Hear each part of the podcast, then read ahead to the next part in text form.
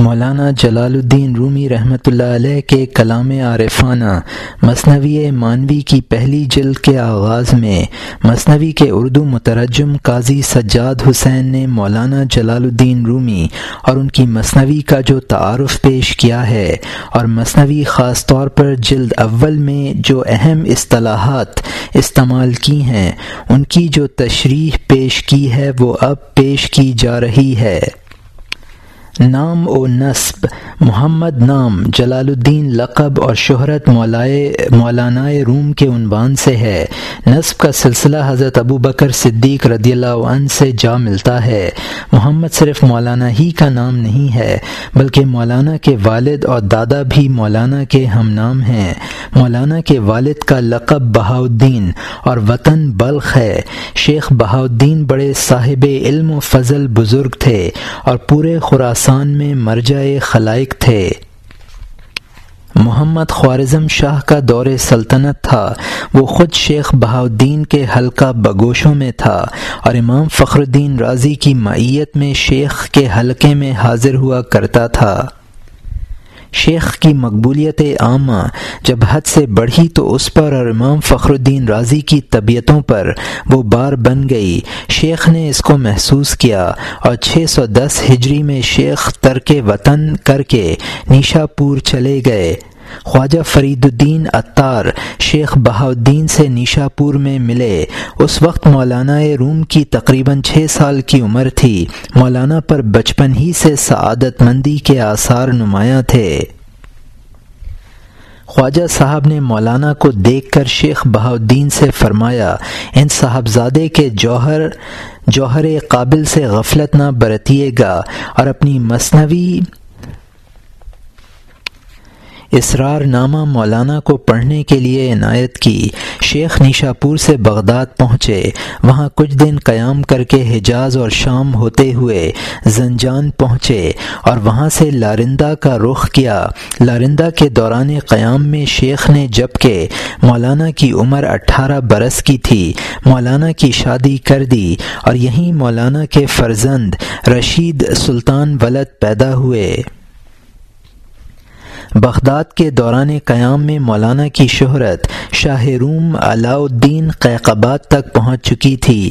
لارندہ کے قیام کے دوران میں علاء الدین قیقباد نے درخواست کی تو شیخ کونیا میں اس کے پاس تشریف لے آئے۔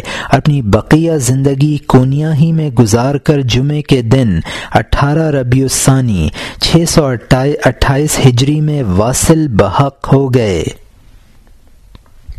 مولانا روم کی ولادت چھ سو چار ہجری میں بلخ میں ہوئی تھی۔ تعلیم کے ابتدائی مراحل شیخ بہاؤدین نے طے کرا دیے تھے اور پھر اپنے مرید سید برہان الدین محقق کو، جو اپنے زمانے کے بہت بڑے فاضل علماء میں سے تھے، مولانا کا معلم اور اطالق بنا دیا تھا۔ مولانا نے اکثر علوم و فنون انہی سے حاصل کیے اور اپنے والد کی حیات تک اپنے والد ہی کی خدمت میں حاضر رہے۔ والد کے انتقال کے بعد چھ سو انتیس ہجری میں شام کا قصد کیا۔ ابتدان حلب کے مدرسہ حلاویہ میں رہ کر مولانا کمال الدین مصنف تاریخ حلبی سے تلتمس کیا۔ مولانا روم رحمۃ اللہ علیہ اپنے دور کے اکابر علماء میں سے تھے۔ فقہ اور مذاہب کے بہت بڑے عالم تھے۔ دیگر علوم میں بھی مولانا کی پوری دست دستگاہ حاصل تھی۔ میں بھی مولانا کو پوری دستگاہ حاصل تھی۔ دوران طالب علمی ہی میں پیچیدہ مسائل میں علماء وقت مولانا کی طرف رجوع کرتے تھے۔ اپنے والد صاحب کے وصال کے بعد مولانا رحمۃ اللہ علیہ نے اپنا روحانی تعلق سید برہان الدین سے قائم کر لیا تھا۔ چنانچہ مصنوی میں مولانا نے ان کا تذکرہ اپنے پیر ہی کی حیثیت سے کیا ہے۔ مولانا کا یہ وہ دور ہے جس میں مولانا پر ظاہری علوم ہی کا غلبہ تھا۔ سما سے احتراز کرتے تھے، درس و تدریس اور فتویٰ نویسی میں مشغول رہتے تھے۔ مولانا اور شمس تبریز۔ مولانا کی زندگی کا دوسرا دور شمس تبریز کی ملاقات کے بعد سے شروع ہوتا ہے۔ مولانا کی زندگی میں شمس تبریز کی ملاقات کا واقعہ جس قدر اہم ہے، اسی قدر یہ واقعہ مارز خفا میں ہے۔ جواہر مدیہ کے بیان کے مطابق تو واقعہ کی صورت یہ ہے کہ مولانا ایک روز اپنے شاگردوں کے حلقہ میں رونق افروز تھے۔ چاروں طرف کتابوں کے ڈھیر تھے کہ اچانک شمس تبریز قلندرانہ انداز سے آپ پہنچے اور کتابوں کی طرف اشارہ کرتے ہوئے مولانا سے دریافت کیا کہ یہ کیا ہے۔ مولانا رحمۃ اللہ علیہ نے فرمایا کہ یہ وہ چیز ہے جس سے تم واقف نہیں ہو۔ مولانا کا یہ فرمانا تھا کہ اچانک کتابوں میں آگ لگ گئی۔ مولانا نے شمس تبریز سے کہا کہ یہ کیا ہے؟ تو انہوں نے جواب دیا کہ یہ وہ چیز ہے جس سے تم واقف نہیں ہو اور یہ کہہ کر مجلس سے روانہ ہو گئے۔ اس واقعہ سے مولانا کی حالت دگرگوں ہو گئی۔ تمام گھر بار اور شان و شوکت کو خیر بات کہا اور صحرا نوردی شروع کر دی۔ ملک کے گوشوں میں شمس تبریز کو تلاش کرتے پھرے، لیکن ان کا کہیں پتہ نہ چلا۔ مولانا کے مرید چونکہ مولانا کی اس کیفیت سے سخت پریشان تھے، کہتے ہیں کہ مولانا کے کسی مرید نے شمس تبریز کو مار ڈالا۔ کچھ لوگوں کا کہنا ہے کہ شمس تبریز کو ان کے پیر بابا کمال الدین جندی نے یہ کہہ کر مولانا کے پاس بھیجا تھا کہ روم جاؤ، وہاں ایک سوختہ دل ہے، اس کو گرما آؤ۔ شمس تبریز کونیا پہنچے، شکر فروشوں کے سرائے میں مقیم ہوئے۔ اور ایک دن جب مولانا نہایت تس کو احتشام سے ایک راستے سے گزر رہے تھے، شمس تبریز نے مولانا سے سر راہ دریافت کیا کہ مجاہدہ اور ریاضت کا کیا مقصد ہے۔ مولانا نے فرمایا، اتباع شریعت۔ شمس تبریز نے کہا، یہ تو سبھی جانتے ہیں، لیکن اصل مقصد علم و مجاہدے کا یہ ہے کہ وہ انسان کو منزل تک پہنچا دے۔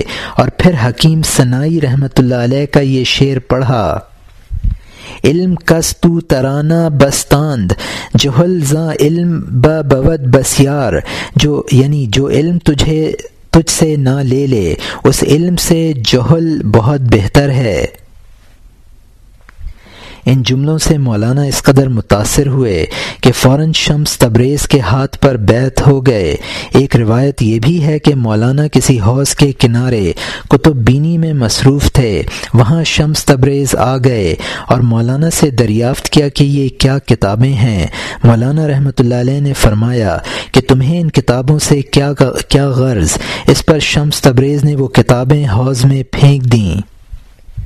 مولانا کو سخت رنج ہوا اور فرمایا کہ میاں درویش تم نے ایسی چیزیں ضائع کر دیں جن میں نادر نقطے تھے اور اب ان کا ملنا محال ہے۔ اس پر شمس تبریز نے وہ کتابیں خشک حالت میں حوض سے نکال کر مولانا کے سامنے رکھ دیں۔ مولانا حیران ہوئے۔ تو شمس تبریز نے کہا، یہ حال کی باتیں ہیں۔ تم صاحب قال، ان کو کیا جانو اس کے بعد مولانا شمس تبریز کے ارادت مندوں میں داخل ہو گئے۔ ابن بطوطہ کا بیان ہے کہ ایک حلوہ فروش مولانا کی درس گاہ میں آیا۔ مولانا نے بھی اس سے حلوے کی ایک کاش خرید کر کھائی، جس سے مولانا کے احوال یکسر بدل گئے۔ بے اختیار اٹھے اور گھر بار چھوڑ کر نکل گئے۔ ایک عرصے تک گم رہے۔ واپس آئے تو بالکل خاموش تھے۔ جذبے میں کسی وقت بولتے تو زبان پر اشعار جاری ہو جاتے۔ یہی اشعار ہیں جو بصورت مصنوعی آج ہمارے سامنے موجود ہیں۔ ان تمام واقعات سے وہ واقعہ کرین عقل ہے جو سپہ سالار نے قلم بند کیا ہے۔ سپہ سالار مولانا کے خاص مرید ہیں اور تقریباً چالیس سال تک مولانا کی فیض صحبت سے مستفیض ہوتے رہے۔ وہ لکھتے ہیں، مولانا شمس تبریز ولد علاؤدین کیا بزرگ کے شمس تبریز ولد علاؤدین کیا، بزرگ کے خاندان سے تھے، جو کہ اسماعیلیہ فرقے کا امام تھا، لیکن انہوں نے آبائی مذہب ترک کر دیا تھا۔ علوم ظاہری حاصل کرنے کے بعد بابا کمال الدین کے مرید ہو گئے تھے۔ تاجرانہ زندگی، تاجرانہ حیثیت سے زندگی بسر کرتے تھے۔ کمر بند بن کر اپنا گزارا کرتے تھے۔ کمر بند بن کر اپنا گزارا کرتے تھے۔ ایک روز انہوں نے دعا کی کہ خدا کوئی ایسا شخص عطا فرمائے جو میری صحبت کا متحمل ہو سکے۔ غیبی اشارہ ہوا کہ روم جاؤ، وہاں ایک شخص مل جائے گا۔ شمس تبریز کونیا پہنچ کر برنج فروشوں کی سرائے میں مقیم ہو گئے۔ وہاں ایک اونچا چبوترا تھا جہاں شہر کے عمائد اور عمرہ کا مجمع ہو جایا کرتا تھا۔ شمس تبریز بھی اس مجمع میں جا بیٹھتے تھے۔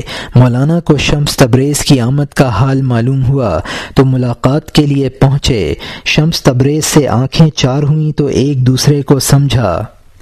شمس تبریز نے پوچھا کہ مولانا بایزید بستانی رحمۃ اللہ علیہ کے بارے میں مشہور ہے کہ تمام عمر انہوں نے خربوزہ نہیں کھایا کیونکہ ان کو یہ معلوم نہیں ہو سکا تھا کہ حضور صلی اللہ علیہ وسلم نے خربوزہ کس طریقے سے کھایا ہے۔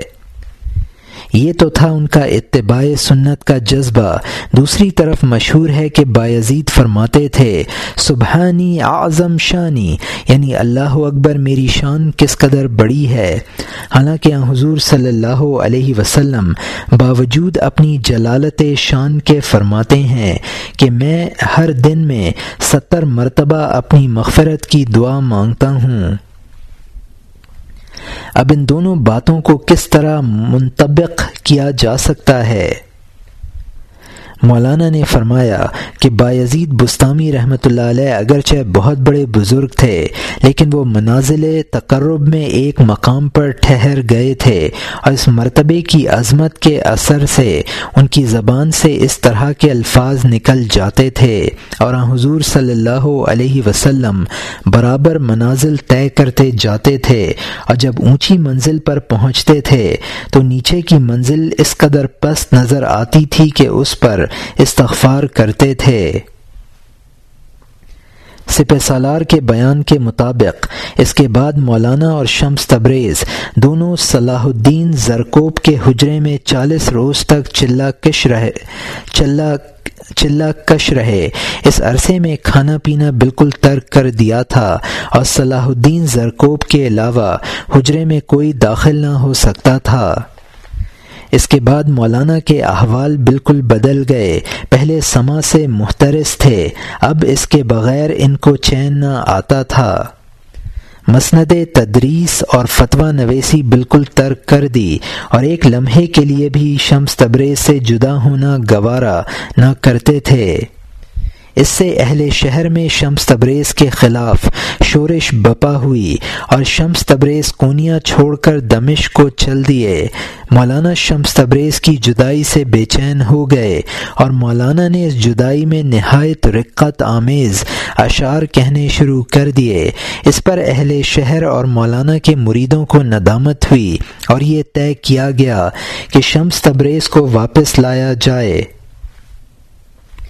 چنانچہ مولانا کے بڑے صاحبزادے سلطان ولد کی قیادت میں ایک قافلہ دمش کو روانہ ہوا اور سلطان ولد نے مولانا کا ایک منظوم خط شمس تبریز کی خدمت میں پیش کیا۔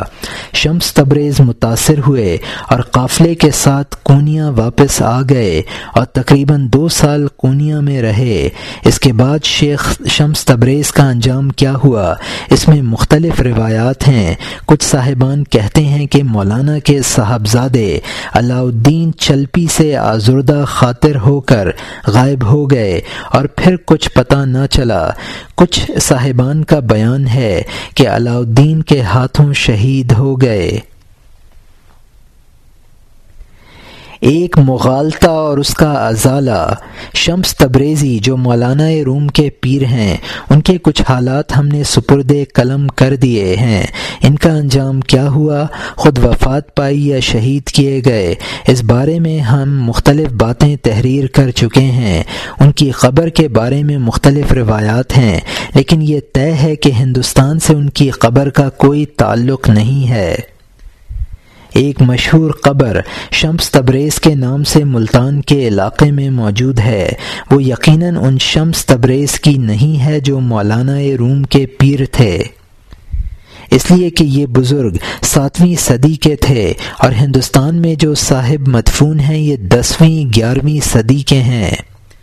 اس سلسلے میں ہم خواجہ حسن نظامی، دہلوی مرحوم کی وہ عبارت نقل کرتے ہیں، جو منشی محمد الدین فوق نے حالات شمس تبریز نامی کتاب میں نظام المشائق کے حوالے سے نقل کی ہے۔ حضرت مولانا حضرت شمس مولانا روم کے پیر کے والد کی نسبت بیان کیا گیا ہے کہ وہ فرقہ اسماعیلیہ سے تعلق رکھتے تھے اور حضرت شمس نے یہ مذہب ترک کر دیا تھا۔ مجھ کو اس دعوے کے قبول کرنے میں تعمل ہے کیونکہ اسماعیلی فرقے سے تعلق رکھنے والے شمس دوسرے گزرے ہیں جن کا مزار ملتان میں ہے۔ عوام ملتانی شمس تبریزی کو ہی حضرت مولانا روم کا مرشد سمجھتے ہیں۔ حالانکہ یہ غلط ہے۔ یورپین مورخین کو غالباً اسی روایت کی وجہ سے غلط فہمی ہوئی ہے۔ ملتانی شمس تبریز کو تین سو برس کا عرصہ گزرا ہے۔ یہ اسماعیلی فرقے کے دائی بن کر ہندوستان میں آئے تھے۔ ان کے ہمراہ دو شخص اور تھے۔ ایک کا نام پیر صدر الدین اور دوسرے کا نام پیر امام الدین تھا۔ صدر الدین نے اضلاع سندھ و بمبئی میں دعوت شروع کی اور امام الدین نے گجرات و کاٹھیا وار میں۔ شمس الدین سیدھے پنجاب چلے آئے اور یہاں اپنا مشن جاری کیا۔ سندھ اور اور بمبئی میں جس قدر آغا خانی کھوجے ہیں، وہ سب صدر الدین کی کوشش سے مسلمان ہو کر آغا خانی یعنی اسماعیلی جماعت میں شامل ہوئے ہیں۔ امام الدین نے اول اول تو بحیثیت اسماعیلی دائی کے کے کام کیا، مگر چند روز کے بعد خود مختار ہو کر اپنا علیحدہ طریقہ امام شاہی جاری کر دیا۔ امام شاہی طریقے کے اصول بھی قریب قریب اسماعیلی تھے، لیکن وہ خود اپنے تئیں نائب امام اور مظہر ذات مولا علی بیان کرتے تھے۔ امام الدین کا مزار مقام پیرانہ میں ہے جو احمد آباد گجرات کے قریب ایک قصبہ ہے۔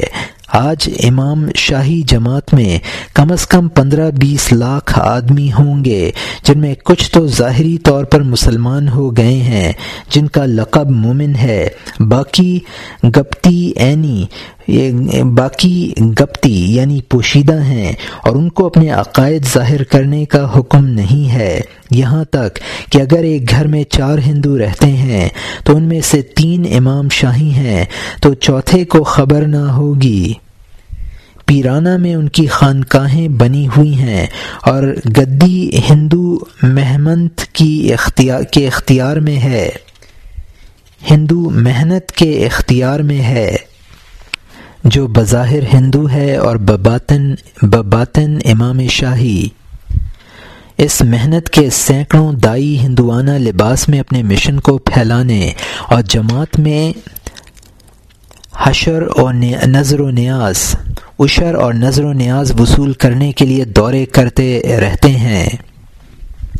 محنت پیر امام الدین کی اولاد میں اس عشر اور نظر و نیاز میں سے معقول حصہ تقسیم کر کے باقی خانقاہ کے اخراجات میں صرف کر دیتا ہے۔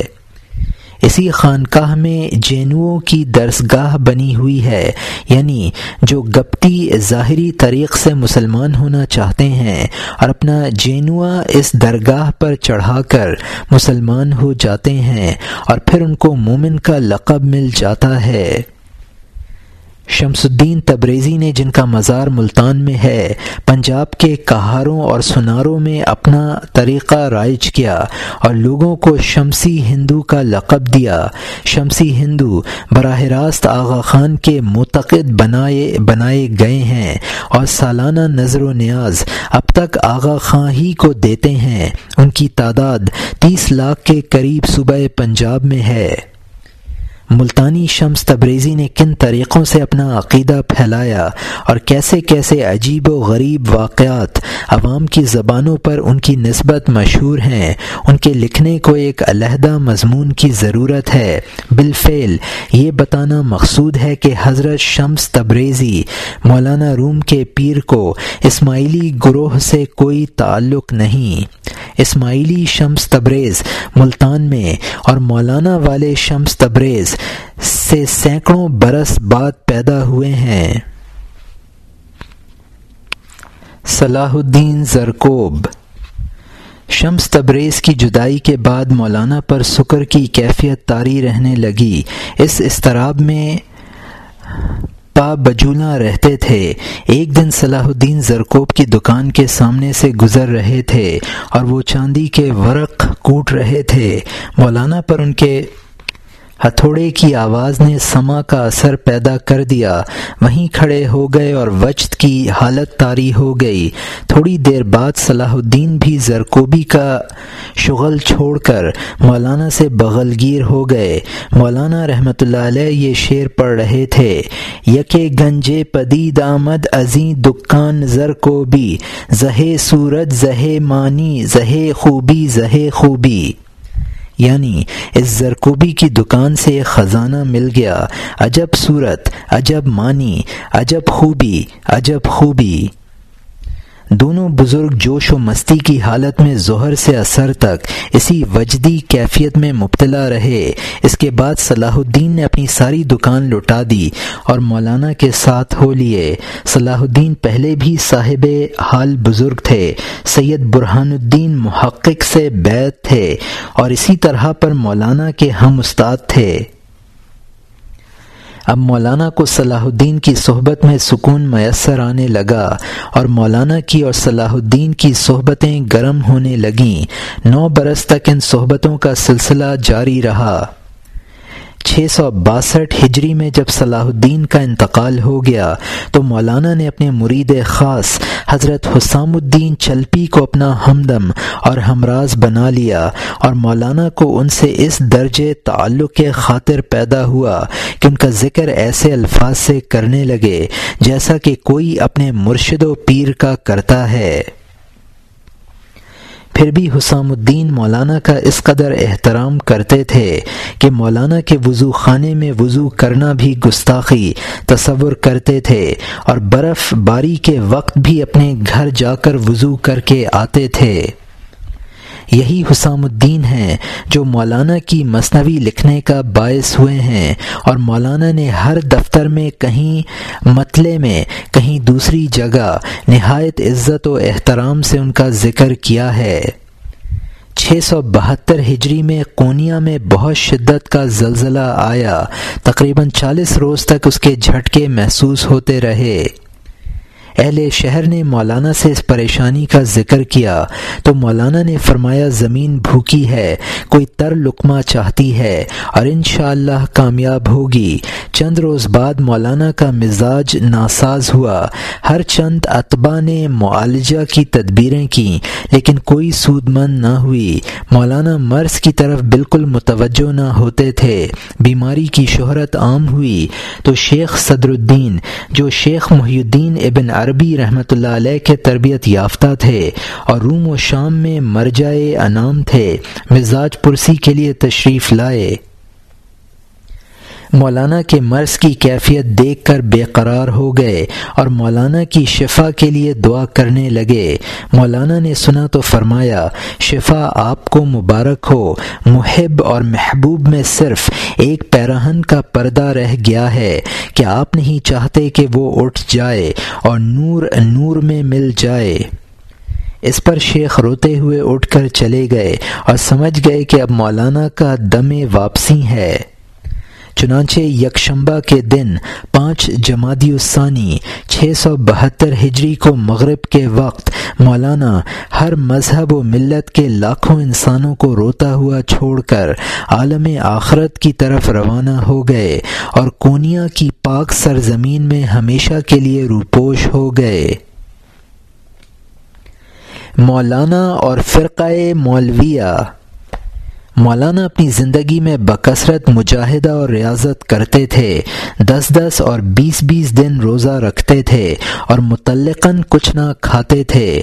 نماز کا وقت آتا تو فوراً قبلہ رخ ہو جاتے اور چہرے کا رنگ بدل جاتا۔ نماز میں نماز میں اس قدر استغراق ہوتا تھا کہ بقول سپا سالار اکثر عشاء کے بعد دو رکعت نفل کی نیت باندھتے تھے اور انہی دو رکتوں میں صبح کر دیتے تھے۔ خود مولانا نے اپنی یہ غزل کے مقطع میں اپنی نماز کی استغراقی کیفیت کو بیان کیا ہے۔ بخدا خبر ندارم چھو نماز می گزارم کہ تمام شد رکو اے کہ امام شد فلانے۔ یعنی جب میں نماز پڑھتا ہوں، خدا کی قسم مجھے یہ نہیں معلوم رہتا کہ رکو پورا ہو گیا ہے، امام کون ہے۔ ایک روز نماز میں اس قدر روئے کہ تمام چہرہ اور داڑھی آنسوؤں سے تر ہو گئی اور سرمائی شدت کی وجہ سے آنسو جم کر یخ ہو گئے۔ بسا اوقات مولانا پر سکر کی کیفیت طاری ہوتی تھی تو اس حالت میں شریعت کے ظاہری احکام کا ہوش نہ رہتا تھا۔ بیٹھے بیٹھے یک بارگی اٹھ کھڑے ہوتے تھے اور رقص کرنے لگتے تھے۔ کبھی خاموشی سے کسی ویرانے کی طرف نکل کھڑے ہوتے تھے اور ہفتوں کی تلاش کے بعد مریدوں کو ملتے تھے۔ سما کی مجلس میں کئی کئی دن مدہوشی کی حالت میں گزر جاتے تھے۔ راستہ چلنے کا چلتے کوئی آواز کان میں پڑتی تھی تو بسا اوقات وجد کی کیفیت طاری ہو جاتی تھی۔ سما کی مجلسوں میں اکثر اپنے کپڑے اتار کر قوالوں کی نظر کر دیتے تھے۔ یہ ظاہر ہے کسی بزرگ کی سکری حالت کے افعال عام مریدوں کے لیے شمع راہ نہیں بنتے ہیں اور نہ وہ قابل اتباع ہوتے ہیں۔ لیکن آج مولانا کے نام پر جو فرقۂ مولویہ یا جلالیہ کہلاتا ہے اور شام مصر اور قسطنطنیہ وغیرہ میں ان کی خانقاہیں ہیں۔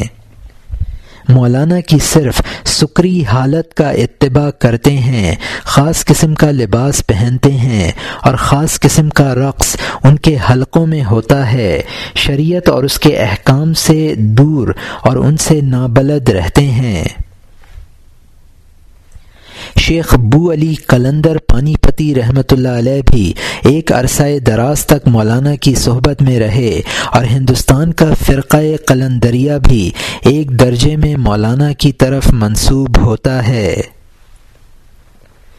مولانا رحمۃ اللہ علیہ کی تصنیف فی ما فی یہ مولانا کے ان خطوط کا مجموعہ ہے جو مولانا نے وقتاً فوقتاً معین معین الدین پروانہ کو لکھے ہیں۔ معین الدین پروانہ، رکن الدین قلیج اور ارسلان شاہ کونیا کے حاجب تھے اور دربار کے سیاہ و سفید کے مالک تھے۔ ان کو مولانا سے بہت عقیدت تھی اور اکثر و بیشتر مولانا کی خدمت میں نیاز مندانہ حاضر ہوا کرتے تھے۔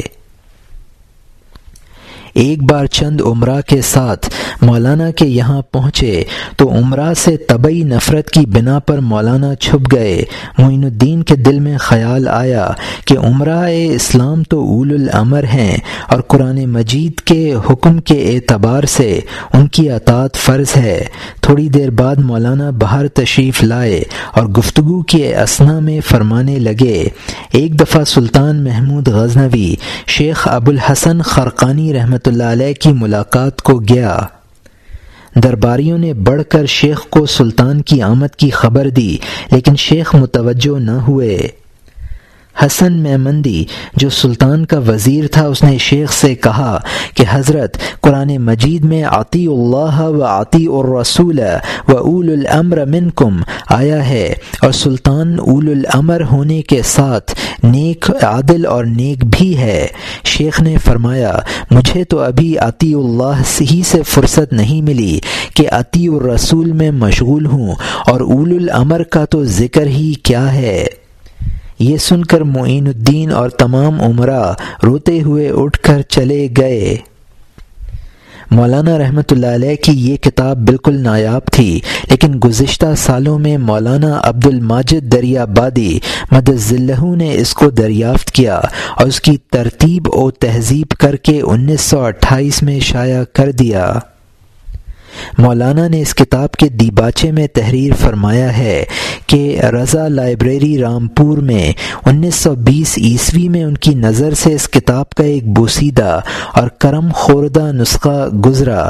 پھر انیس سو تیئیس میں حیدرآباد دکن میں انہیں دو نسخے ملے، جن میں سے ایک کتاب، ایک کتب خانہ آصفیہ کا تھا۔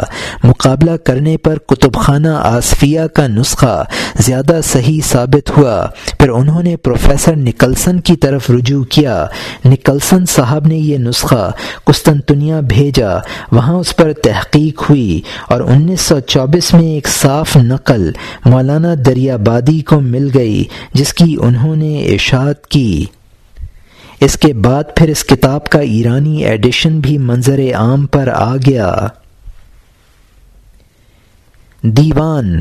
عوام اس کو شمس تبریز کا دیوان سمجھتے ہیں، حتیٰ کہ لوح پر دیوان شمس تبریز لکھ دیتے ہیں۔ مغالطے کی بنیاد یہ ہے کہ مولانا نے اکثر غزلوں کے مقطع میں شمس تبریز کا نام ڈال دیا ہے، لیکن دراصل یہ خود مولانا کا دیوان ہے۔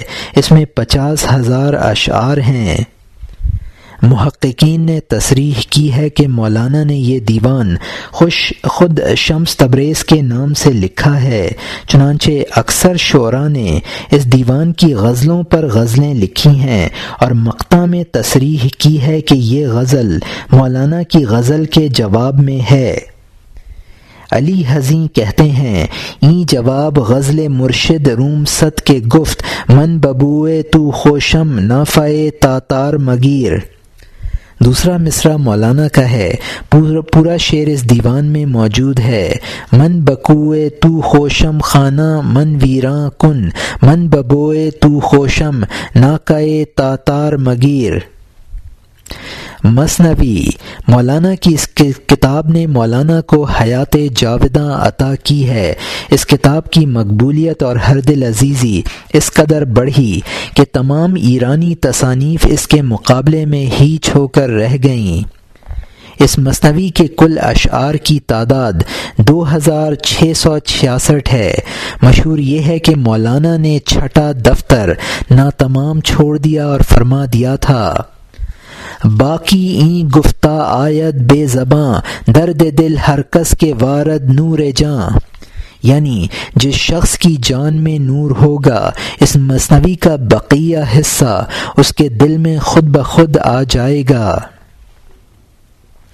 چنانچہ اس پیشن گوئی کا مصداق بننے کے لیے ہندوستان کے ارباب علم و فضل نے بھی مصنوعی کے طرز پر دفتر ہفتم لکھا ہے۔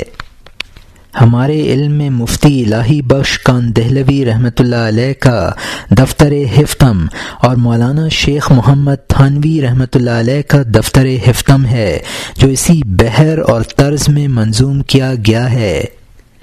لیکن تحقیق یہ ہے کہ خود مولانا ہی نے کچھ عرصے بعد دفتر ششم مکمل کر کے دفتر ہفتم تحریر فرمایا ہے۔ مصنوعی کے لغوی معنی تو دو والا ہیں۔ اصطلاح میں اس نظم کو مصنوعی کہا جاتا ہے، جس کے ہر شعر میں دو قافیے ہوں، ایک پہلے مصرے میں، ایک دوسرے مصرے میں۔ مولانا رحمۃ اللہ علیہ کی اس مصنوعی کو مصنوعی مانوی بھی کہا جاتا ہے، کیونکہ اس میں عالم معنی اور احوال باطن کے اسرار و معارف کا تذکرہ ہے۔ مسائل تصوف اور اسرار و معارف کے بیان میں سلطان ابو سعید ابو الخیر کی رباعیات بھی مشہور ہیں۔ حکیم ثنائی رحمۃ اللہ علیہ نے حدیقہ لکھا جو تصوف کی پہلی منظوم کتاب ہے۔ شیخ فرید الدین اطار نے تصوف کے موضوع پر مختلف مصنویاں تحریر فرمائیں، جن میں منطق الطیر کو زیادہ شہرت اور مقبولیت حاصل ہوئی، لیکن اب اس موضوع پر سب سے زیادہ اہمیت مولانا روم کی مصنوعی ہی کو حاصل ہے۔ اس مصنوعی کی تصنیف کا سبب مولانا رحمۃ اللہ علیہ کے مرید حسام الدین چلپی بنے ہیں۔ چنانچہ مولانا رحمۃ اللہ علیہ نے دفتر اول کے علاوہ ہر دفتر میں ان کا ذکر کیا ہے۔ دفتر اول ختم ہوا تو حسام الدین کی بیوی کا انتقال ہو گیا۔ اس حادثے سے حسام الدین اس درجے متاثر ہوئے کہ دو برس تک افسردہ خاطر اور پریشان رہے۔ مولانا بھی اس عرصے میں خاموش رہے اور مصنوعی کا کام رک گیا۔ پھر جب خود حسام الدین نے استدعا کی تو مولانا نے مصنوعی کے دوسرے دفتر کی ابتدا کی اور فرمایا، مدت ای مصنوی تاخیر شد محلت بایست تاخوں شیر شد، چوں ضیاء الحق حسام الدین اینا باز گردانید زاوج آسماں چوں بما چوں بمے راج حقایت رفتہ بود، بے بہارش غنچائے ہا بشگفتہ بود۔ یعنی ایک مدت تک مصنوعی لکھنے میں تاخیر ہو گئی۔ کچھ وقت چاہیے تاکہ خون سے دودھ بنے۔ جب ضیاء الحق حسام الدین نے آسمان کی بلندی سے باغ موڑی، چونکہ وہ حقائق کی معراج میں گئے ہوتے تھے، ان کی بہار کے بغیر غنچہ نہ کھلا تھا۔ تیسرے دفتر کے شروع میں فرمایا، اے ضیاء الحق حسام الدین بیمار، اے سوم دفتر کے سنت شد سہبار یعنی اے ضیاء الحق حسام الدین، تیسرا دفتر لا، کیونکہ تین مرتبہ وضو میں آزاد ہونا سنت ہے۔ چوتھے دفتر کا آغاز فرمایا تو کہا، اے ضیاء الحق حسام الدین توئی، کہ گزشت ازمائے بنورت مصنوی، اے ضیاء الحق حسام الدین، تو ہی ہے جس کے نور کی وجہ سے مصنوی، چاند سے بھی زیادہ بڑھ گئی ہے۔ پانچواں دفتر اس طرح سے شروع کیا۔ شہ حسام الدین کے نور انجمست، طالب آغاز سفر پنجمست یعنی حسام الدین، جو ستاروں کا نور ہیں، پانچویں کتاب کی ابتدا کے طالب ہیں۔ چھٹے دفتر کی ابتدا ہے۔ اے حیات دل حسام الدین بسے، میل میجو شد بقسم ساد سے کہ اے دل کی زندگی حسام الدین، چھٹی قسم کی طرف دل کا بہت میلان ہو رہا ہے۔ جیسا کہ اوپر گزرا تحقیق یہی ہے کہ چھٹا دفتر مولانا رحمۃ اللہ علیہ نے خود مکمل فرمایا اور اس کے بعد ساتواں دفتر بھی تحریر فرمایا ہے۔ شیخ اسماعیل قیصری کو یہ ساتواں دفتر آٹھ سو چودہ ہجری میں دستیاب ہوا اور انہوں نے تحقیق سے ثابت کیا، یہ خود مولانا کا ہی تحریر کردہ ہے اور شام و روم کے اہل علم نے اس کو تسلیم کیا ہے، جس کی ابتدا حزب ذیل شعروں سے کی ہے۔ اے ضیاء الحق حسام الدین فرید دو لطت پائند فقرت بر مزید، چونکہ از چرخ ششم کر دی گزر بر ترس چرخ ہفتم کن سفر۔ یعنی اے یکتا ضیاء الحق حسام الدین، تیری دولت ہمیشہ رہے، تیرے فقر میں اضافہ ہو جبکہ تو چھٹے آسمان سے آگے بڑھ گیا ہے، ساتویں آسمان کی بلندی کا سفر کر۔ مصنوعی کی شہرت اور مقبولیت، ایران کی چار کتابوں کو جس قدر شہرت حاصل ہوئی، وہ ایرانی کتب میں سے کسی کو حاصل نہ ہو سکی۔ شاہ نامہ فردوسی، گلستان سعدی، دیوان حافظ اور مصنوعی مولانا روم، ان میں سے بھی مصنوعی کو جو قبول عام حاصل ہوا، بقیہ تین کتابوں کو حاصل نہ ہو سکا۔ اس کی بڑی دلیل یہ ہے کہ افاظل علماء نے جس قدر مصنوعی کی طرف توجہ کی اور کسی کتاب کی طرف نہ کی۔ اس مصنوعی کی بڑی بڑی زخیم شرحیں لکھی گئیں۔ کشف الظنون میں جن کا ذکر ہے، ان کے علاوہ مولانا شبلی نے اپنی کتاب سوانح مولانا روم میں محمد افضل محمد افضل الہ باد آبادی، ولی محمد، مولانا عبد العلی بحر العلوم اور محمد رضا کی شرحوں کا ذکر کیا ہے۔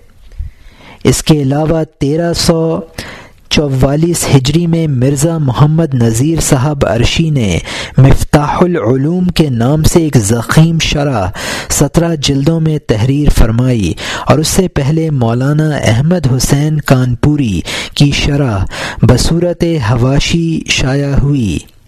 اور کلید مصنوی کے نام سے حضرت مولانا اشرف علی تھانوی رحمۃ اللہ علیہ کی کئی دفتروں کی شرح شائع ہو چکی ہے۔ نیز، میرات المصنوی از جناب تلمس حسین صاحب اور تشبیہات رومی اور حکمت رومی از ڈاکٹر خلیفہ عبدالحکیم بھی قابل قدر کتابیں شائع ہوئیں۔ مصنوعی پڑھنے والوں کے لیے چند مفید باتیں۔ موسیقی سے متعلق بعض اہل دل اس نظریے پر پہنچے ہیں کہ ایک خاص قسم کی موسیقی کے ذریعے روح اپنی ماہیت اور ماہیت حیات و کائنات میں غوطہ زن ہوتی ہے اور موسیقی انسانی انسان کو اس جسمانی واسطے سے روحانی عالم میں پہنچا دیتی ہے۔ روحانی موسیقی بعض مذاہب میں جزو عبادت تک شمار ہوئی ہے اور اس کو غذائے روح قرار دیا گیا ہے۔ مسلمانوں میں سما کے مسئلے پر اکابر صوفیہ اور علماء نے بہت بحثیں کی ہیں اور جواز و عدم جواز کو ثابت کیا ہے۔ جہاں تک مولانا کا تعلق ہے، وہ سمائے راست کو جائز اور سمائے ناراست کو ناجائز قرار دیتے ہیں۔ چنانچہ ارشاد فرمایا ہے بر سمائے راست ہر کس چیز نیست تو ہر مرغ کے انجیر نیست۔ یعنی صحیح سما پر ہر شخص قادر نہیں ہے۔ انجیر پر پرندے کی خوراک نہیں ہے۔ انجیر ہر پرندے کی خوراک نہیں ہے۔ سماع راست کی شرائط اکابر صوفیہ کی ملفوظات میں مذکور ہیں، جن کا خلاصہ یہ ہے کہ سننے والا عالی جذبات کا حامل اور سافل جذبات سے عاری ہو اور عالی جذبات کی نشو نما کے لیے روحانی غذا کا طالب ہو۔ موسیقی اس قسم کی ہو جو حیوانی جذبات کو نہ ابھارے اور روح کو اسفل سے اعلیٰ کی طرف لے جائے۔ مولانا رحمۃ اللہ علیہ نے مصنوعی بانسری کے بیان سے شروع کی ہے اور بانسری کے ذریعے اسرار و معارف کے جو مضامین پیدا کیے ہیں، وہ کسی اور ساز سے پیدا نہ ہو سکتے تھے۔ بانسری کا تعلق روحانیت اور الوحت سے ہندوؤں کے یہاں بھی مسلم ہے۔ چنانچہ کرشن جی کے ساتھ بانسری کا تصور اسی حقیقت کو واضح کرتا ہے۔ مولانا نے بھی بانسری کی تشبیح سے روح کی ماہیت اور اس کے جذبات کو دل نشین اور دلسوز طریقے پر پیش فرمایا ہے اور بتایا ہے کہ جس طرح بانسری کے دلسوز نغمے اس بنا پر ہیں کہ وہ اپنی اصل سے جدا ہو گئی ہے اور اس کے نغموں کا سوز و گداز، نیستاں سے جدا ہو جانے کی بنیاد پر ہے۔ اسی طرح روح انسانی، چونکہ روح الارواح ہستی مطلق سے جدا ہو کر اس عالم شہود میں آئی ہے، لہٰذا اس کا استراب اور بے چینی بھی اسی بنیاد پر ہے۔ اور جب تک وہ اپنی اصل کی طرف واپس نہ ہو جائے گی، اس کو سکون حاصل نہ ہوگا۔ وہ، یا ایتہن نفس المطمئن ارجی الى ربی کی رودیتم مردیہ کی منتظر ہے، اور جب تک اس کو یہ پیغام نہ مل جائے گا، اس کو سکون اور چین نصیب نہ ہوگا، اور وہ بانسری کی طرح اپنے درد و فراق کا اظہار کرتی رہے گی۔ یہی مضمون جو مولانا نے شروع کیا ہے، مولانا کی پوری مصنوعی میں پھیلا ہوا ہے۔ اب اصطلاح وحدت الوجود اور وحدت الشہود کی تشریح ہے۔ لا الہ الا اللہ کے معنی اہل ظاہر کے یہاں تو یہ ہیں کہ خدا کے علاوہ کوئی معبود نہیں ہے۔ پرستش اور عبادت صرف اسی کی ہونی چاہیے۔ اس ذات واحد کے علاوہ کسی اور چیز کی پرستش شرک ہے، لیکن صوفیہ کے نزدیک لا الہ الا اللہ کے معنی لا موجود الا اللہ کے ہیں یعنی عالم وجود میں صرف ذات واحد موجود ہے۔ اس کے علاوہ کوئی موجود نہیں ہے۔ کسی دوسری چیز کو حقیقی وجود سے متصف کرنا شرک اور کفر ہے۔ اب اس کے بعد یہ بحث پیدا ہو جاتی ہے کہ ممکنات اور مسجود اور وجود کائنات کی وجود مطلق، وجود باری سے کیا نسبت ہے؟ جو صوفیہ وحدت الوجود کے قائل ہیں، وہ کہتے ہیں کہ وجود مطلق ایک ہی ہے، جو وجوب، امکان، قدیم، حادث، مجرد، جسمانی، مومن، کافر، طاہر، نجس، مختلف مظاہر میں ظاہر ہے، لیکن ہر مظہر کا حکم جدا گانا ہے۔ مظاہر میں فرق کرنا لازمی امر ہے اور ہر مظہر پر ایک جدا گانا حکم لگانا ضروری ہے۔ طاہر پر طہارت کا حکم ہے تو نجس پر نجاست کا۔ کافر کے کچھ احکام ہیں تو مومن کے لیے دوسرے احکام ہیں۔ ہر مرتبہ از وجود حکم دل گر فرق مراتب نہ کنی زندیقی یعنی وجود کے ہر مرتبے کا ایک حکم ہے۔ اگر تو مراتب کا فرق نہ کرے گا، تو تو زندیق ہے۔ مولانا بحر العلوم نے وحدت الوجود کی تشریح کرتے ہوئے فرمایا کہ تمام موجودات عین ذات حق ہیں، ممکنات کے تعینات اور تشخصات محض ایک پردہ ہیں۔ اگر یہ پردہ اٹھ جائے تو سوائے ذات حق کے کوئی کے وجود، تو سوائے ذات حق کے کوئی وجود نہیں ہے اور یہ عالم امکان نیز تو نابود ہو جائے۔ قاضی ثناء اللہ صاحب پانی پتی رحمۃ اللہ علیہ نے مزید توضیح کرتے ہوئے فرمایا کہ صوفیہ کے نزدیک وجود سے مراد مزدری معنی نہیں ہے، کیونکہ وہ خارج میں موجود نہیں ہیں۔ معقولات ثانیہ میں سے ہیں، جن کا وجود صرف ذہن میں ہوتا ہے، بلکہ وجود سے ان کی مراد ما ما بحل موجودیت ہے۔ حضرت حق جلا مجدہ اپنے وجود اور ممکنات کے وجود میں غیر کا محتاج نہیں ہے۔ اس کی ذات میں خود اس کے وجود، اس کی ذات ہی خود اس کے وجود کی مقتضی ہے۔ اور اسی طرح ممکنات کے وجود کی بھی اس کی ذات ہی مقتضی ہے۔ ممکنات کا ما بحل موجودیت کیا ہے؟ ان کے وجود سے ارادہ الہی کا تعلق ہے اور یہ ارادہ اللہ کی صفت ذاتی ہے، جس کا مقتضا صرف اس کی ذات ہے۔ لہذا ممکنات کا ما بحل موجودیت ذات حق کے سوا اور کچھ نہیں ہے۔ اب حضرت حق تعالی کو ممکنات کا وجود بمانی ما بحل موجودیت کہنا بالکل حق اور درست ہے۔ حضرت شاہ عبدالعزیز دہلوی رحمۃ اللہ علیہ نے فتح عزیزی میں وحدت الوجود کی تشریح کی ہے، فرمایا کہ پہلے وحدت الوجود کے معنی سمجھ لو، پھر حقیقت حال سمجھنا۔ وحدت الوجود کے معنی یہ ہیں کہ وجود حقیقی بمانیہ ما بحل موجودیت، نہ کہ معنی مصدری۔ ایک چیز ہے جو واجب واجب ہیں، واجب جو واجب میں واجب اور ممکن میں ممکن اور جوہر میں جوہر عرض میں عرض ہے اور اس کی، اس کے یہ اختلافات ذات کے اختلافات سے نہیں ہیں، جیسا کہ سورج کی شعائیں پاک اور ناپاک پر پڑتی ہیں اور وہ اپنی ذات کے اعتبار سے پاک ہیں، ناپاک نہیں ہیں۔ یہ مسئلہ اپنی جگہ حق ہے اور کسی طرح بھی شرح کے مخالف نہیں ہے۔ اس لیے کہ اس وجود حقیقی میں سے ہر مرتبہ کا ایک جداگانہ حکم ہے۔ اور شرح شریف ہر مرتبہ کا حکم بیان اور شرح شریف ہر مرتبہ کا حکم بیان کرتی ہے۔ بعض کو کو ہادی، بعض گمراہ کنندہ، بعض کو واجب العطاط بعض کو واجب العصیان، بعض کو حلال، بعض کو حرام، بعض کو پاک، بعض کو ناپاک قرار دیتی ہے۔ کوتاہ بھی سمجھتا ہے کہ یہ ذات کے اختلاف کی وجہ سے ہے، حالانکہ یہ قطن نہیں ہے، بلکہ شعوں اور اختیارات اور اعتبارات کا اختلاف ہے۔ قرآن مجید کی چند آیتوں سے بھی اس مسئلے کی صحت کے اشارات ملتے ہیں۔ سنريهم آياتنا في الآفاق وفي أنفسهم حتى يتبين لهم أنه الحق۔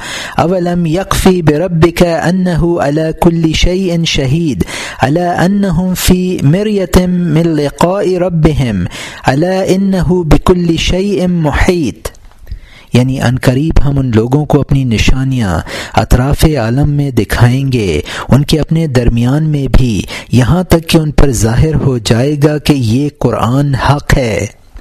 کیا یہ بات کافی نہیں کہ تمہارے پروردگار، کہ تمہارا پروردگار ہر چیز کا شاہد ہے؟ یاد رکھو، یہ لوگ تو اپنے پروردگار کے حضور میں حاضر ہونے کی طرف سے شک میں ہیں۔ سنو، خدا ہر چیز پر حاوی ہے۔ نیز آیت، هو الاول والآخر والظاہر والباطن وہ وہی شروع سے ہے، وہی آخر تک رہے گا، وہی ظاہر ہے، وہی پوشیدہ ہے۔ صوفیہ کا ایک گروہ ہے جو وحدت الوجود کے قائلوں کی باتوں کو سکر اور استغراق کی حالت پر محمول کرتا ہے اور وحدت الوجود کی واقعیت سے انکار کرتا ہے اور کہتا ہے کہ بسا اوقات سالک کو وحدت الوجود کا احساس ہوتا ہے، لیکن وہ نفس العمری نہیں ہے۔ جیسا کہ سورج کی روشنی میں تمام ستارے چھپ جاتے ہیں، تو دیکھنے والا صرف سورج کا وجود سمجھتا ہے اور ستاروں کو معدوم سمجھتا ہے، حالانکہ وہ نفس العمر میں موجود اور منور ہوتے ہیں۔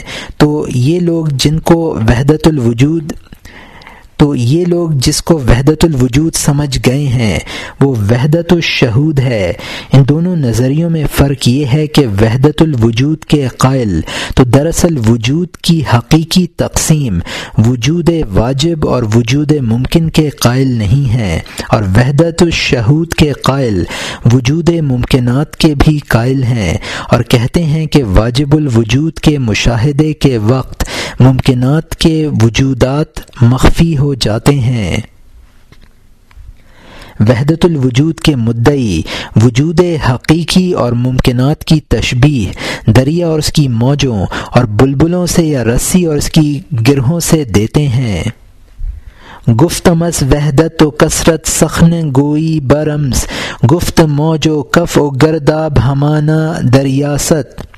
یعنی میں نے کہا، وحدت اور کثرت کی بات اشارے میں کہہ دے۔ اس نے کہا، موجیں اور جھاگ اور بھنور دریا ہی ہیں۔ اصل شہود و شاہد مشہود ایک ہیں۔ حیران ہوں پھر مشاہدہ ہے کس حساب میں۔ ہے مشتمل نمود سور پر وجود بہر۔ یا کیا دھرا ہے قطرہ و موجو حباب میں۔ یہ مرزا غالب کا شعر ہے اور وحدت و شہود کے قائل، وجود حقیقی اور ممکنات کے وجود کے کے تشبہ اصل اور اس کے سائے سے دیتے ہیں۔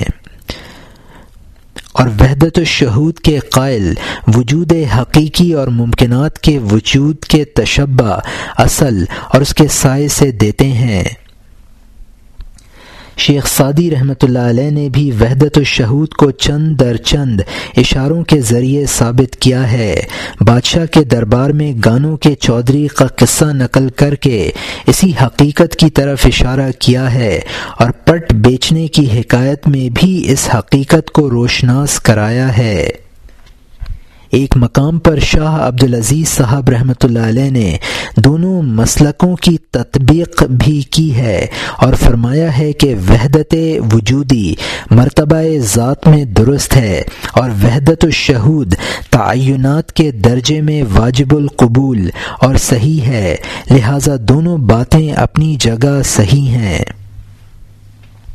اب ہم اس مسئلے پر آپ کو رود کوثر کے حوالے سے شیخ محمد اکرم کی زبانی کچھ باتیں سناتے ہیں تاکہ مسئلے کی پوری تنقیح اور توضیع ہو جائے۔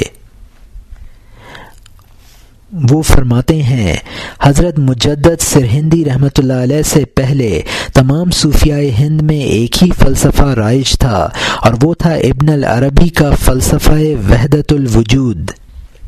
بے شک، اس کے اخذ و قبول میں مختلف منازل اور مراتب تھے۔ بعض انتہا پسند صوفی تو وحدت الوجود میں اس قدر غلو کرتے تھے کہ وہ قریب قریب دائرہ اسلام سے باہر آ جاتے تھے اور کئی دوسرے اس، اسے فقط اسی حد تک اختیار کرتے تھے جس حد تک اسلام مانے نہ ہو۔ اب پہلی مرتبہ ایک جدا گانا فلسفہ مدون ہوا، جو فلسفہ وحدت الوجود کے مقابل ہوا، اور یہ فلسفہ وحدت الشہود تھا، جو معنوی اعتبار سے وحدت الوجود کی ضد یعنی تسنیت الوجود کا فلسفہ کہلا سکتا ہے۔ وحدت الوجود اور وحدت الشہود، دونوں فلسفے ذات باری اور مخلوقات و ممکنات کے تعلقات کو بیان کرتے ہیں۔ اور ان دونوں فلسفوں کو توحید عینی اور توحید ذلی سے بھی تعبیر کر سکتے ہیں۔ تذکرہ غوثیہ میں دونوں فلسفوں کے فرق کو ان الفاظ سے سمجھایا گیا ہے۔ وجود یعنی حقیقی ہستی واحد ہے، لیکن ایک ظاہر وجود ہے اور ایک باطن۔ باطن وجود ایک نور ہے جو تمام عالم کے لیے بمنزلہ جان کے ہے۔ اس نور باطن کا پرتو ظاہر وجود ہے جو ممکنات کی صورت میں رونما ہے۔ ہر اسم، وصف، فعل جو عالم ظاہر میں ہے، اب ان کی اصل وہی وصف باطن ہے۔ اور اس کثرت کی حقیقت وہی وحدت وحدت صرف ہے۔ جیسے امواج کی حقیقت عین ذات دریا ہے۔ حاصل یہ ہے کہ کائنات کے جملہ افراد تجلیات حق ہیں۔ سبحان الزی خلق الاشیاء وهو عینها اور اس اعتباری کثرت کا وجود اسی حقیقی وحدت سے ہے۔ الحق محسوس والخلق معقول۔ یہ وحدت الوجود کے فلسفے کا خلاصہ ہے۔ وحدت الشہود کی تفصیل یہ ہے کہ کائنات کا وجود اور مختلف صفات اور آثار کا ظہور واحد مطلق کی ذات و صفات کا ذل و عکس ہے، جو عدم میں منقص ہو رہا ہے، اور یہ ذل و عکس واحد مطلق کا عین نہیں ہے، بلکہ محض ایک مثال ہے۔ نواب سر احمد حسین نظام جنگ بہادر نے اپنی کتاب فلسفہ فقرہ میں ان دونوں نظریے نظریوں کے فرق کو حسب ذیل نقشے کی مدد سے نمایاں کیا ہے۔ یہاں کتاب کے اردو مترجم قاضی سجاد حسین وحدت الوجود اور وحدت الشہود کی مزید تشریح بیان کرتے ہیں، جس کو یہاں حذف کیا جا رہا ہے۔